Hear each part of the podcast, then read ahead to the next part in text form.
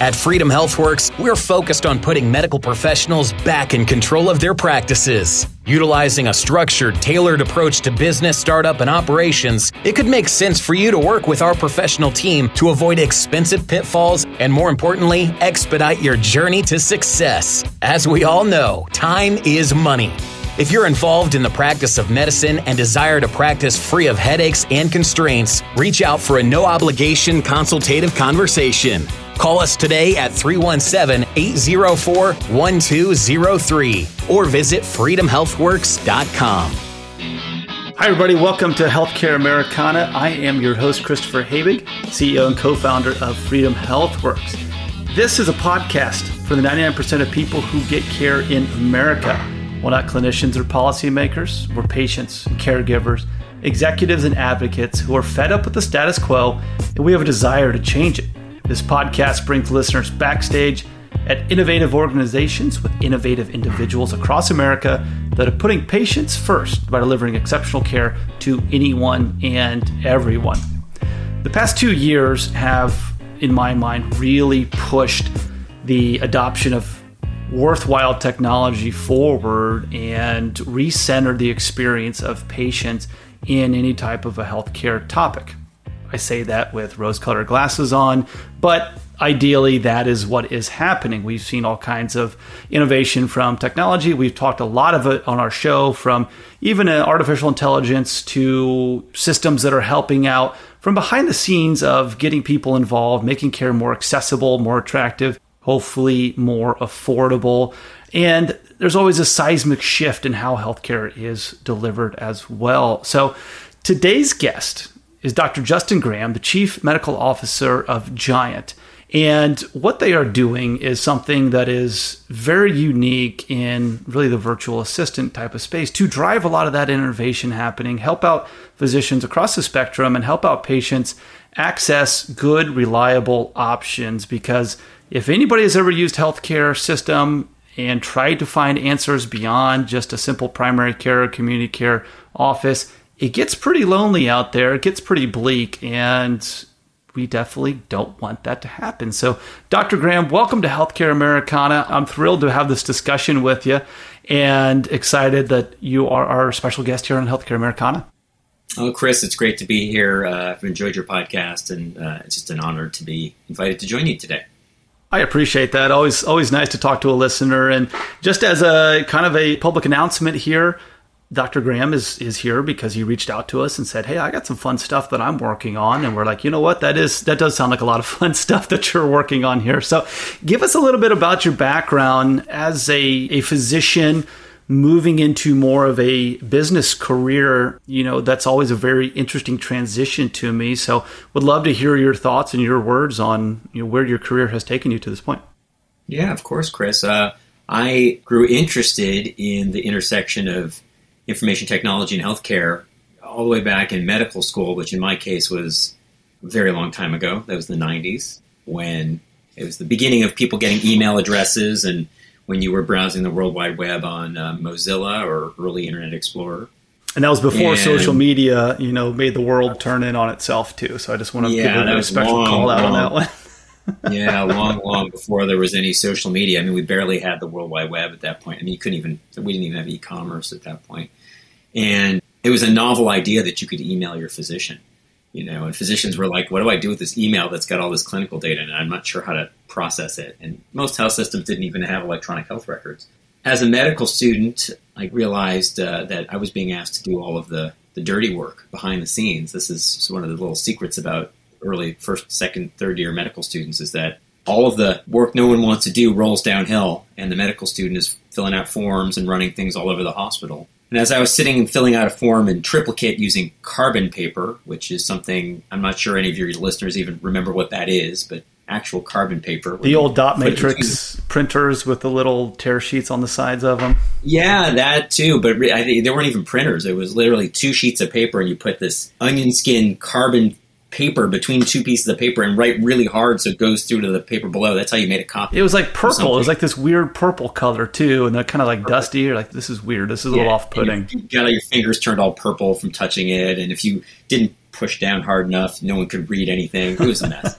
and I'm, I'm, sitting doing this for like my fourth consecutive day as a medical student. I'm like, I'm, i thought I came to medical school to learn how to practice medicine, not to be a, a scribe or a scut monkey, as we call them. And meanwhile, I go home and I'm on my email. I'm writing my papers. I wrote my applications on Microsoft Word. And why isn't this in healthcare? So that was the early inspiration was just seeing how inefficient and backward healthcare was in terms of using digital tools. And that was my inspiration even back in medical school to pursue this career at the intersection of digital and health.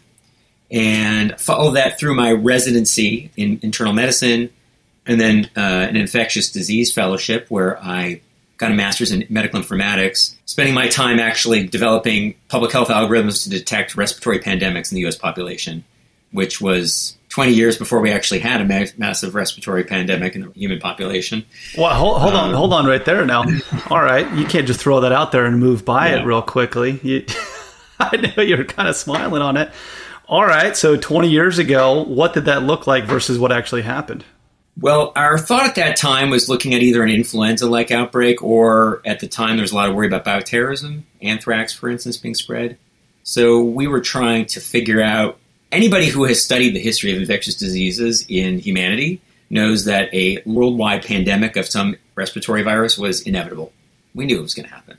Even 20 years ago, anybody in public health could have told you it was going to happen, which is why it was a tragedy that we weren't more prepared a couple of years ago when this happened. Nevertheless, we were at that time trying to identify perhaps if it was, again, before social media, before widespread exchange of news back then. This was like 2000, 2002 and we were trying to see could we detect if something was spreading in the population that we were unaware of. So maybe something got released, people were getting sick, and the public health system hadn't found it. So in the COVID era, as you know, we had a, a big early warning sign from China. We saw what was going on in China and then Italy, but we didn't really act. So it wasn't really the detection that failed in this country. It was uh, action after the detection. But yeah, we were trying to look at things like wastewater analysis and you know if people called in sick in a geographic area spent a lot of time studying flu. We didn't have good we didn't have good models to build off of. I think anyone doing this work in the future is going to have an awful lot of data to work off of. Yeah, that is true, especially early computing. In 2002, you got a little bit more powerful computers there, but no, I think that's fascinating. And, and I mean, 20 years ahead of the curve. I, I find it interesting that you say, like, hey, we knew that this was going to happen. What kind of precedent was there? And, and this is me just speaking out of personal curiosity. I know this is what we you know originally set out to talk about, but I find this particularly fascinating. Sure, I, I, could talk about infectious diseases all day. I, you know, it's my specialty. I love that. But uh, first of all, you can look through human history and see time and time again, on the order of approximately every century, we've seen massive pandemics sweep through human population. We are, after all, just animals on planet Earth that are subject to infections the way all animals are. Probably more so because we tend to uh, communicate and spread things worldwide, and, and, we're very social animals. We spread things to, from person to person. And you've seen, I mean, you could go back to things like the Black Death or uh, other other things. But we've seen even in the historical record uh, pneumonia and respiratory plagues spread around the world, including periodic massive influenza pandemics like the one in 1918 that before this COVID pandemic, I think most people in America had forgotten about. But it was more deadly to uh, young men in America than World War One, which had just preceded it. So we had more young men, soldiers, dying of flu than they died in the war and it was you know obviously terrible. So we had that, and then we had been seeing coronavirus um, outbreaks from MERS and, and, SARS, some of the other coronaviruses that were of great concern to the public health community.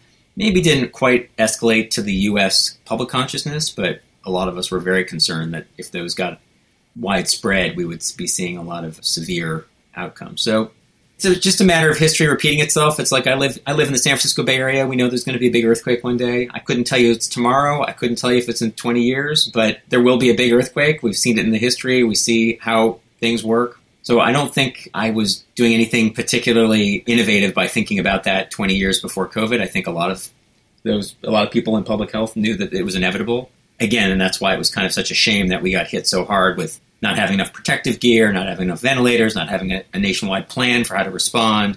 It was pretty sad because as a nation, we should have known.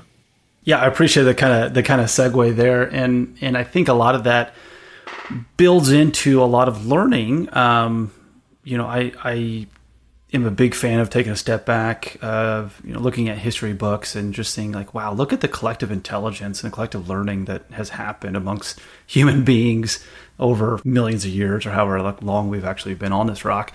And even looking at all right 20 years ago knew something was going to happen knew some patterns that kind of thing. Fast forward into a couple of years ago where you know the global pandemic hits and I agree with you that we were unprepared. And I'm going to take a little bit different tack to that. I believe that we were so unprepared because the payment models that we were all, that actually very few people are going very fat and very happy and very lazy with, um, were just so behind the current trends. And a lot of people point to telemedicine, and I'm a big fan of looking at telehealth and saying, you know what, hospitals, this wasn't something you had just invented. This has been around. Skype's been around since the 90s.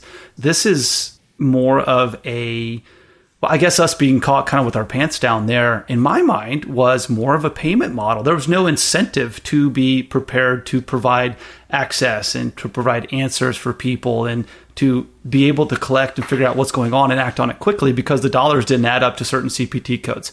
And that's where I think the biggest failure of our health system was. And happy to hear your thoughts on that. But I want to bring that back to our conversation of Gyant and how you know, I love the mission of making care more accessible. So I'll turn the microphone back over to you and, and say, you know, just based on kind of that, that little bombshell kind of football I lobbed out there, um, where did you guys come up with this idea and, and, and what are you seeing as far as market adoption and, and really can we make care more accessible within the current confines of payment systems? That's a lot. That's a that's a big question right there. So I, yeah, I get Chris, it. Chris, a lot, a lot to unpack there. I would say it's not a bombshell at all. Not at all controversial opinion. We have a healthcare system that, for the most part, rewards uh, high reimbursement, uh, elective procedures, or other things. It does not reward preparation. We had no capacity for surge capacity.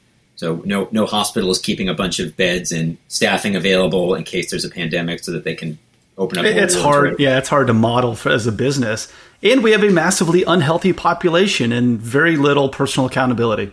Yeah, I would agree with that as well. So I think the the public health conversation perhaps is we could spend the whole podcast talking about that. We're already, I, I we're already off the off the charts here, Doc. Yeah. So you know what? what? totally. You and I are aligned. I, I, do think the business model of healthcare is not at all aligned with the public health of America, and it's a reckoning we have to come to in this country at, at some level it's going to be hard to disentangle. But let me get let me get to the, the your question about Gyant and where we came from to try to at least address part of the problem. One of the issues that the pandemic uncovered was the great challenges with access to healthcare, challenges with dropping and dwindling staffing of trained professionals in healthcare, whether you're talking about nurses, physicians, or the support staff that are also involved, uh, other clinicians. And uh, you've also had the, the growth of digital technologies like telemedicine and other approaches to reach out to patients. And patients are having different expectations today around how they can communicate with others. They communicate with their bank or their airline or with their loved ones or whatever through through the handheld devices that they carry around with them every day. And so at Gyant, we've recognized that we're trying to help our health system and payer partners get into this next wave of how they interface with their consumers and their customers by providing this digital front door modality that's partially automated that allows them to, or fully automated, but enables a back end live chat if they need it, enables that augments their staff, allows consumers, patients to reach out to their health systems or their payers whenever it's convenient for them. And it's not always convenient to call the health system when they're open between nine and five with a two hour break for lunch in the middle. Sometimes you you know you want to reach out at three in the morning when you're having pain in your foot after surgery, or sometimes you want to get some questions about what's going on with uh, your child's uh, rash on the weekend, and you don't have a phone line to call. So it's access across different times, access using digital technology, and uh, freeing up staff from a lot of routine questions that can be automated so that they can do the high touch stuff for the patients that really need it. I don't think we've ever at Gyant we make a automated digital assistants, virtual assistants. I, we probably neglected to mention that early on. Virtual assistants that uh, sit on the front door web page or in an app or part of a digital campaign for perioperative or post op or post discharge care for our health system and payer customers. We have customers across the spectrum. It's it's been a terrific uh, couple of years as health systems have started to realize the great need for this. So we work with Mayo and Cleveland Clinic, Geisinger, Intermountain, and a number of payers as well. And um, we are presenting that layer of interoperability with patients uh, on a digital level that they want. And a lot of these health systems, the value proposition we're presenting to them is a a closer, tighter relationship with their patients, meeting them where they want, where they where they're at, direct access night and day, and freeing up staff. We never have proposed to replace all staff.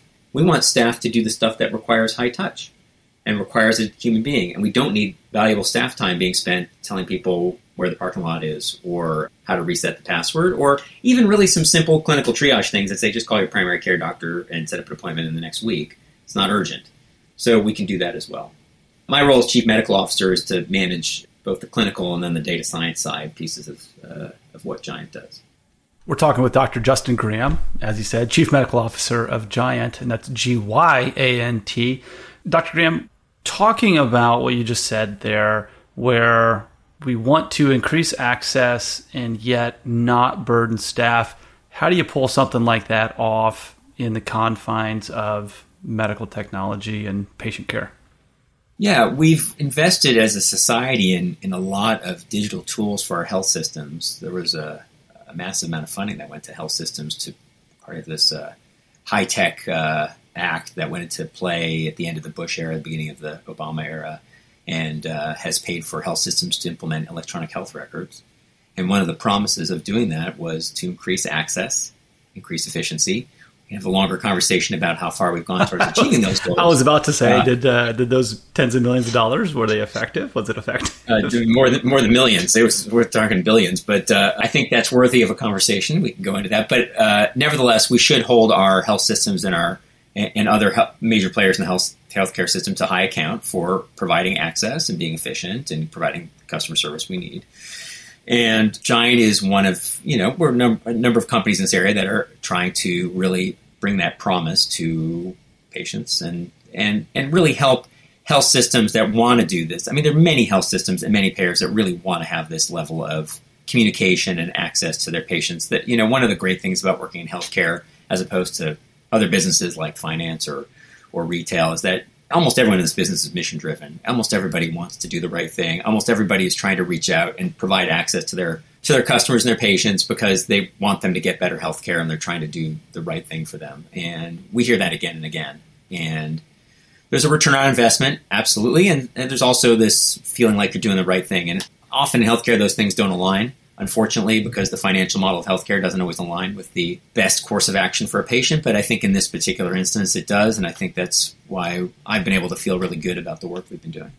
I'm always curious just because I like to pick on the chief medical officers, and this is not a, a, confrontation by any means. There's always one word out there that people that work with hospitals use, and it just kind of rolls off the tongue. A lot of people miss it, a lot of people assume, but that word is quality. Give me a quick definition of what quality means to your clients because I'm looking, you know, been researching this this conversation. You do all the business with a lot of health systems. You mentioned a couple of, you know, some of the top tier best hospitals, best health, best health systems uh, in the nation. There, what does the word quality mean to somebody at Mayo and some of the other customers that you have?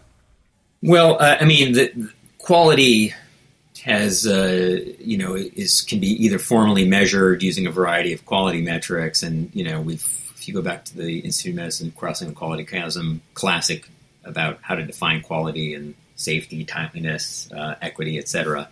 But uh, I think more broadly, when people talk about quality, they're really you can either go down to the to the weeds or you can talk about just the big picture about both brand as well as sort of feeling like you're doing the right thing for the patient and you're getting again you're you're sort of everything is safe. What you're doing is effective. It's efficient. You're not wasting anybody's time and you're doing the right thing the right actions at the right time for the right people.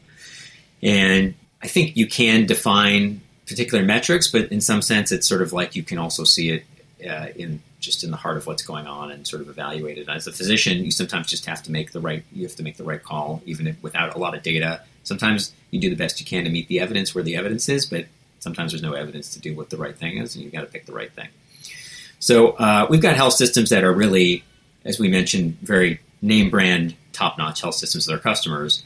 And they, you know, they have a, like all health systems, I think all health systems really feel like they have a very strong obligation to do the right thing and provide high quality care to their patients. But these particular institutions have built a international reputation on that as well. And so when they come to us and they came to us to evaluate our technology, they wanted to make sure that the clinical components of it, which I'm ultimately responsible for, were safe and effective. And that really put our team to the test to really define what that would mean in the, in the context of a artificially intelligent chatbot that provides triage services. And we like to think that the tool that we have, we have built and have continued to evolve and refine is at least as good as that triage nurse on the phone, and probably better. Unlike that triage nurse that you might hire to sit on the phone and answer phone calls all day, we can quantify how good our system is, and we can improve it every single day. And when we find something that we're not satisfied with, tomorrow it's better.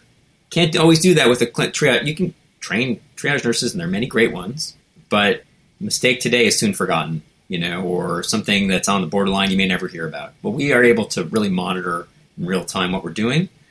We're able to make updates to what the triage system is doing based on new data and uh, new evidence that comes out in the literature. And we are able to identify quality issues and fix them overnight and know that they won't ever be a problem again. So that's the promise of doing something using a, a digital tool as opposed to relying on humans.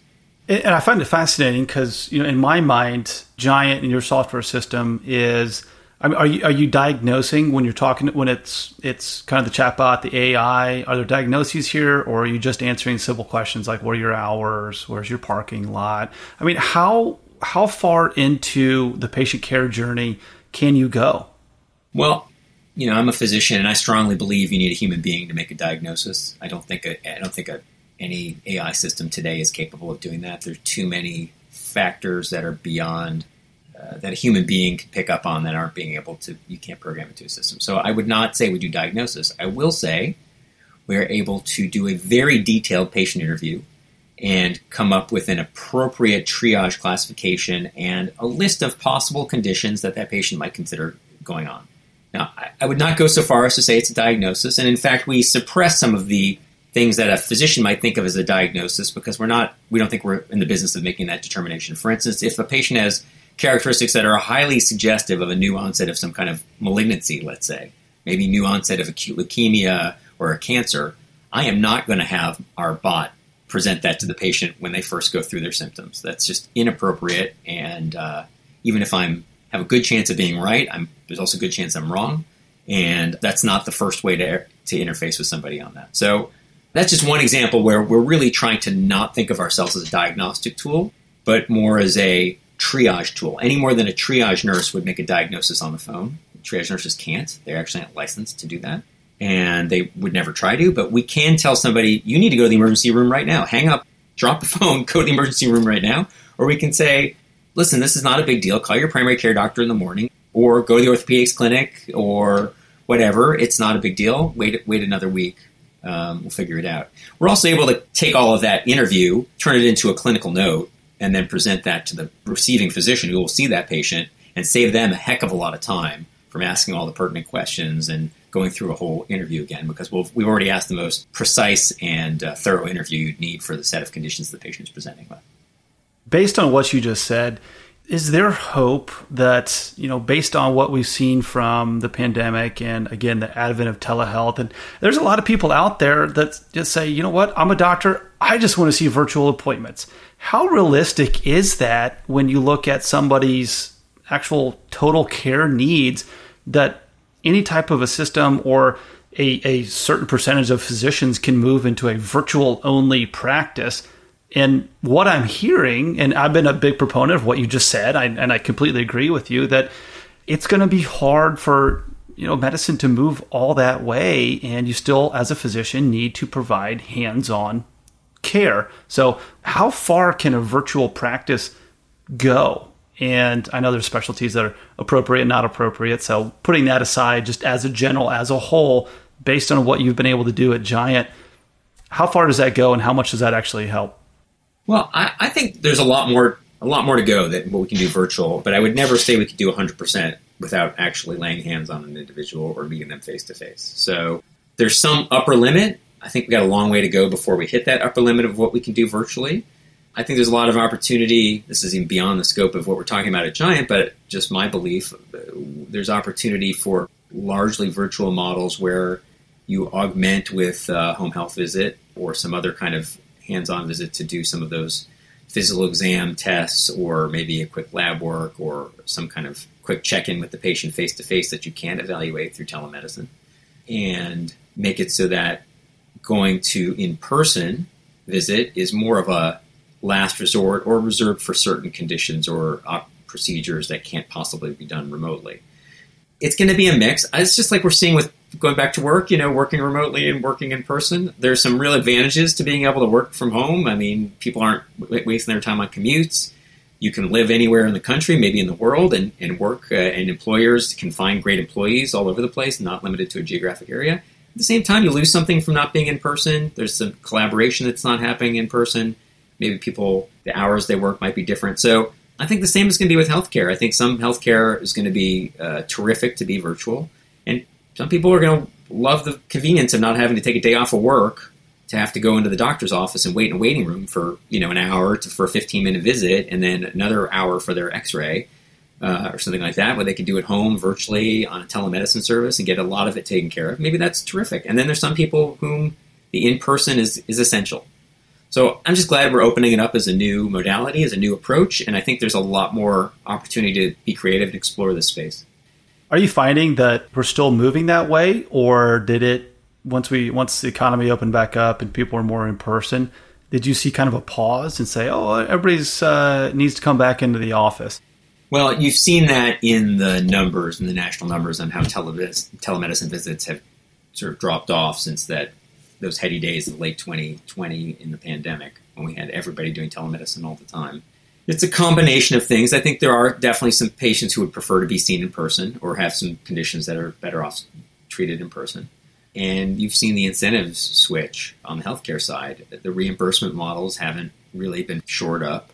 And uh, I think there's a dirty secret about healthcare providers, which is that when you come in person, they have ways to upsell more packages and more things so that they make more money. Get a lab test here in our lab. Our imaging center is right around the corner. Use our pharmacy in the building. And um, there was some money loss there associated with just doing things through telehealth. It's as we said earlier, you know, it's the reimbursement system of American healthcare is not aligned with the public health of America.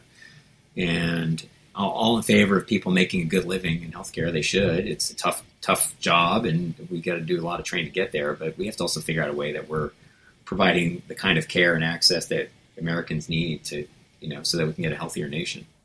We're talking with Dr. Justin Graham, the Chief Medical Officer of Gyant, exploring your last point right there. You know, medicine is a calling. I'm a firm believer of that. I was raised by two physicians. I, I get to see the impact that they made on people's lives, and it was fantastic. In my coming of age story, I was actively discouraged from going into medicine. Not by my parents, they kind of kept their mouths shut.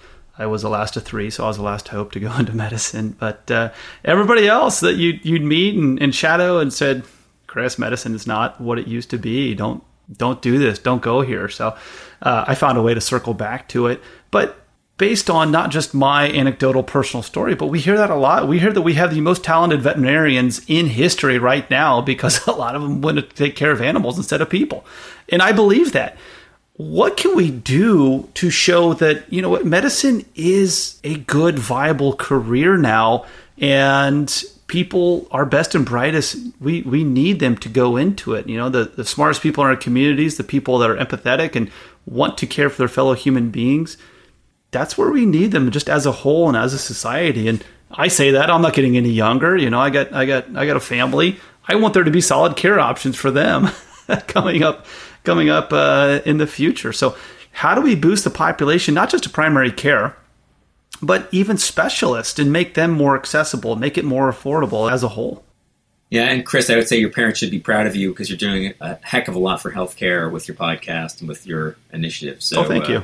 Despite not going down the, the medical route, I think you, you may have had an even bigger impact. Um, we've got a lot of changes we have to make in American healthcare. I think some of the changes we have to make are being held hostage by our political system, which is yet another podcast discussion for us to have. But the political system is uh, it's extremely hard to have uh, meaningful conversations and meaningful progress on transforming things that we know are broken. It's no secret in Washington that the Medicare Trust Fund is going to run out of money in, in the next five to ten years. It's it's no secret that our healthcare quality metrics are, are t- you know terrible for the industrialized world across the country, and that we have massive numbers of uninsured still, even after the Obamacare attempt. So, uh, yet we have uh, you know political politicians in Washington who have other things on their mind. So. I think that's uh, you know failing uh, the, the transformation of government-based healthcare uh, on a federal level. We have to look to make changes in other ways, and some of that is in more consumer-directed approaches, where consumers can opt into a different system, like a direct primary care or a concierge or other models. But that's not really holistic care. That's you know a partial, and that's a partial solution. It certainly doesn't help those people who aren't able to access those sort of more personalized models. And then we've got, you know, we've got a problem where, as a, an incentive problem as a specialist, where you know you are deep medical debt, you've gone into a special specialty that's relatively lucrative. Why would you do anything other than the most lucrative possible direction to keep practicing medicine? You know, whether go go get employed by a health system or go down a private practice route where you can do your the most lucrative procedures. I don't fault anybody for making that personal decision, going where the incentives are but that may not be in the best interest of America. We may we may need those we want those specialists to do fewer procedures and actually help patients stay away from the operating room or away from the procedure suite through counseling, through diet, exercise, medication. And we'd want those specialists to really help them through that, but they're not incentivized to do that.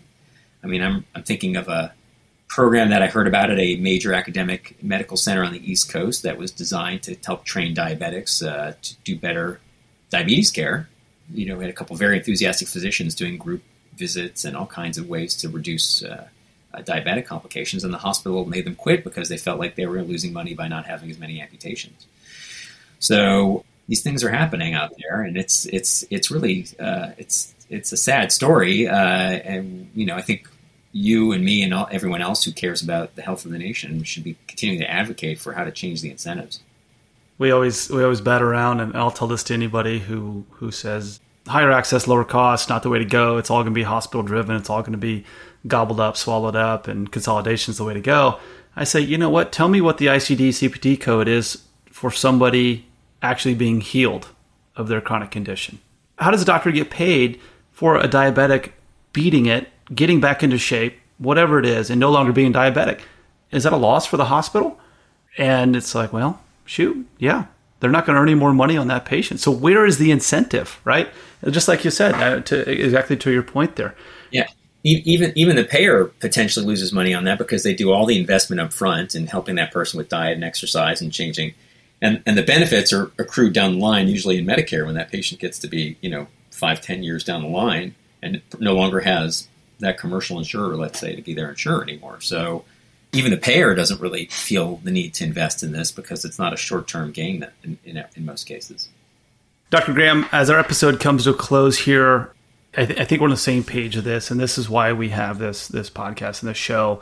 Bring out a lot of stories and a lot of people who are kind of flying below the radar, but impacting people in a in a real real way. You mentioned politics real briefly there. Um, I'm just going to put this out there that I think it's going to be grassroots that actually solve the issue. It's not going to come from Washington. There's too much baggage there. You know, when they talk about healthcare reform, in my mind, they're just talking about health insurance reform. Who's going to be actually footing the bill? Government already pays 65% of the medical bills in this country, and there's about three or four other companies that, that do the rest. So, you know, we're, we're pretty close to that all in one controlled and so what, what, I would love to see on a grassroots is is people using systems like Gyant and really demanding that. I, I would like to see a more educated consumer. I guess is my point here. And I usually end this, these episodes with, "Hey, give me a, give me an idea of your your perfect healthcare system." But I'm going to switch it up on you. Okay, uh, I think you're I think you're sharp enough for this one.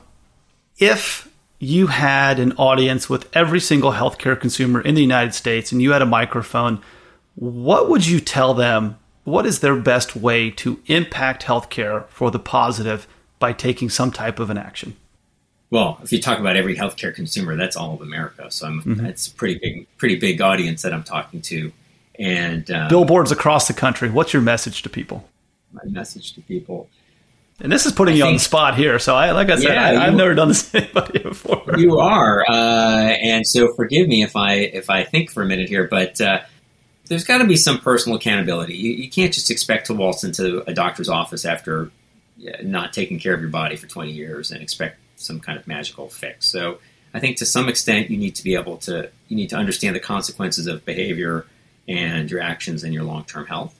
But that said, I think everybody is entitled to uh, be treated fairly and appropriately and have access to health care. I think there's also among a certain amount, certain number of people, there's also an entitlement of like I deserve every test. I deserve, every, you know, I've paid for all my health care. Uh, we didn't even get into this, but you know, I paid for all this healthcare. Therefore, I should get every test I need when I feel I'm sick. And I think maybe there's another side to this: is the expectations of the American consumer. Separating Probably insurance from healthcare. Yep, that's a good one. Yeah, yeah. I think there's another piece of that we haven't talked about. I'd encourage people towards the end of the end of. I got a lot of billboards. I got a lot of messages to get out. I guess uh, encourage people, you know, uh, later in life, probably advanced directives and really thinking about what it means to what it means to die and what an appropriate death is because we, we spend a massive amount of money in this country on the last six months of life. A lot of times because people are given this unrealistic expectation by the medical industrial complex that we can treat, we can keep you alive forever. And unfortunately, part of being human is dying, and we all need to be able to recognize that and know what that means and be prepared for that. So I guess I got I, I got a lot of messages for for America. I'm not sure anybody wants to hear my messages, but uh, also, you know, pro vaccine, pro public health, don't don't throw public health under the bus, you know, that kind of thing. I think it probably another message. Chris, you better get me off this uh, this very large soapbox uh, quickly before uh, America. Throw, throw your lifesaver here, Doc. No worries, no worries. No, I, good, good. Thanks for being a good sport. Um, I think there's a lot of takeaways in what you said. A lot of lessons available for people out there. I, if I may, I might just boil it down that people need to be more educated and understand their options and not just walk into a doctor's office if they have an insurance card and throw it down and said, I want whatever this buys me. Take an interest in, in being an actual educated healthcare consumer. So if that's where you're going, I'm right yep, there with you. Absolutely. Awesome. But I don't yep. want to put words in your mouth. But Doc, thanks for being a good sport here. I, I thoroughly enjoyed this conversation. Uh, wish you all the best uh, at Gyant. Looking forward to following you guys and seeing all the uh, all the impact you can make on increasing access, making it more affordable, and helping out everybody you possibly can. So, once again, Dr. Justin Graham, Chief Medical Officer of Gyant, thanks again for joining us here in Healthcare Americana. Thank you, Chris. This was great. I really appreciate the invitation to be on your podcast. That's going to do it for this episode of Healthcare Americana. If you haven't yet, be sure to subscribe to this show on your favorite podcast platform. Check us out online at healthcareamericana.com to catch previous episodes. Subscribe to our mailing list and visit our fantastic online store. Grab a new t shirt. Once again, I am your host, Christopher Habig. Thanks for listening. Check out healthcareamericana.com to hear all our episodes, visit the shop, and learn more about the podcast. Healthcare Americana is produced by Taylor Scott and iPodcast Pro and managed by Melissa Turpin.